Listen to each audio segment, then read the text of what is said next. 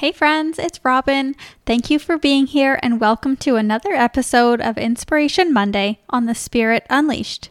Today's heart to heart is for the one in the in between, the one who has taken the leap and is in the midst of change, but who hasn't landed just yet. What a freeing yet unknown space that can be. You might be mid air without anything or anyone to hold on to Accept the idea that gave you the inspiration to take the leap in the first place. But that doesn't mean it can't be exhilarating.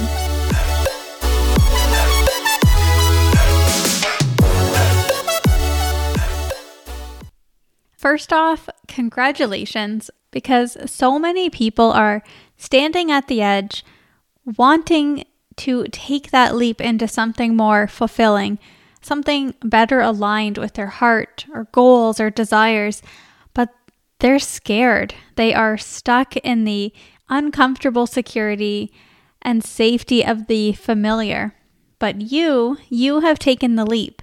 You have blind trust that everything is going to work out.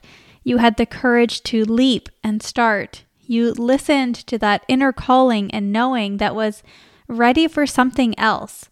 It could have been a new career, a new relationship, a new hobby, a new project, a new way of being.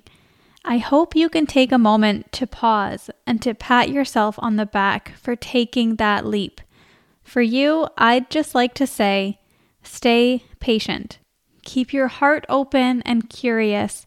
Trust that leap was the hardest part Trust that your future self is thanking you for getting one step closer to your own personal awareness and joy. I see you. You aren't in limbo as your steps and path unfold. You are exactly where you're meant to be. Take a deep breath and keep trusting. There's a quote I like by John Bingham that says, The joy is in the journey, not the destination we have a better chance of seeing where we are when we stop trying to get somewhere else. So, the question I'd like to leave you with for your own awareness and reflection is this How can you make the mid leap experience more enjoyable? Thanks for listening. As always, I'm cheering you on.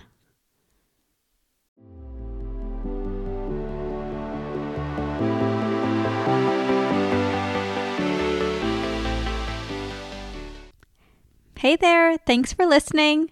A quick reminder that if you enjoy the podcast and find it motivating or inspirational, I'd love if you could take a moment to leave a positive review. It is helpful and much appreciated. Also, please note this podcast is intended to inspire and support you and bring a little more awareness and magic to your life. I'm not a therapist or psychologist, and my guests and I can only speak from our personal experiences. If you are experiencing anxiety, depression, or another mental health issue, please reach out to a professional in your area. Thank you and all the best.